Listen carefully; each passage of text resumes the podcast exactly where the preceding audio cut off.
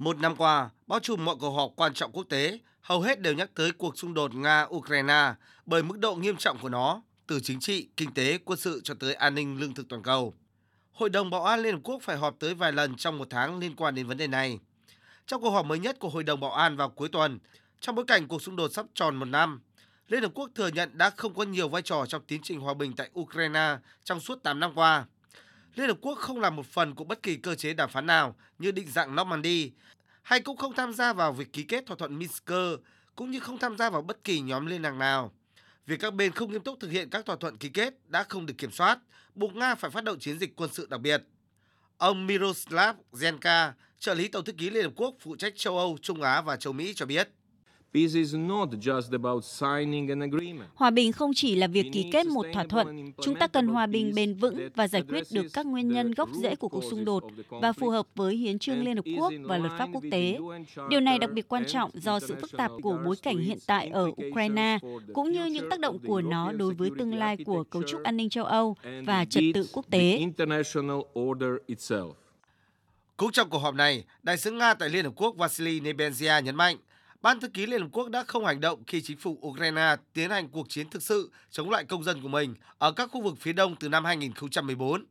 Tuy nhiên, Liên Hợp Quốc lại theo các nước phương Tây để chỉ trích các hành động của Nga với những ngôn từ sáo rỗng khi Moscow tiến hành chiến dịch quân sự đặc biệt.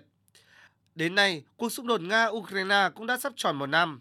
Nga, phương Tây và Ukraine vẫn chưa tìm được bất kỳ điểm chung nào để có thể ngồi vào bàn đàm phán hòa bình. Những ngày qua, phương Tây liên tục thảo luận cung cấp các loại vũ khí hạng nặng và tân tiến cho Ukraine, thay vì chỉ cung cấp vũ khí phi sát thương như giai đoạn ban đầu. Thủ tướng Hungary Viktor Orbán cảnh báo các nước châu Âu đang gián tiếp tham chiến với Nga.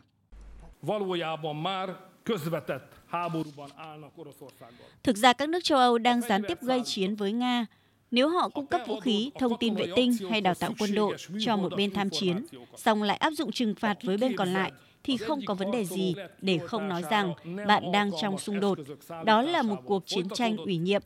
Nguy cơ các nước châu Âu bị lôi vào xung đột luôn thường trực, từ việc chỉ cung cấp vũ khí không sát thương, giờ là xe tăng máy bay chiến đấu được đưa vào nghị sự, rồi sẽ đến lúc là quân đội gìn giữ hòa bình.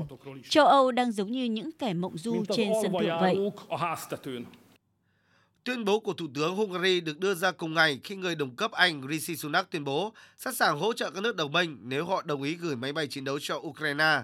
Mỹ cũng bắt đầu ủng hộ ý tưởng cung cấp máy bay cho Ukraine và điều này có thể khiến xung đột Nga-Ukraine bước sang năm thứ hai với nguy cơ khốc liệt hơn. Bởi lẽ vũ khí đang là chủ đề nghị sự chính của phương Tây khi họp bàn về Ukraine, thay vì việc tìm kiếm đối thoại hòa bình.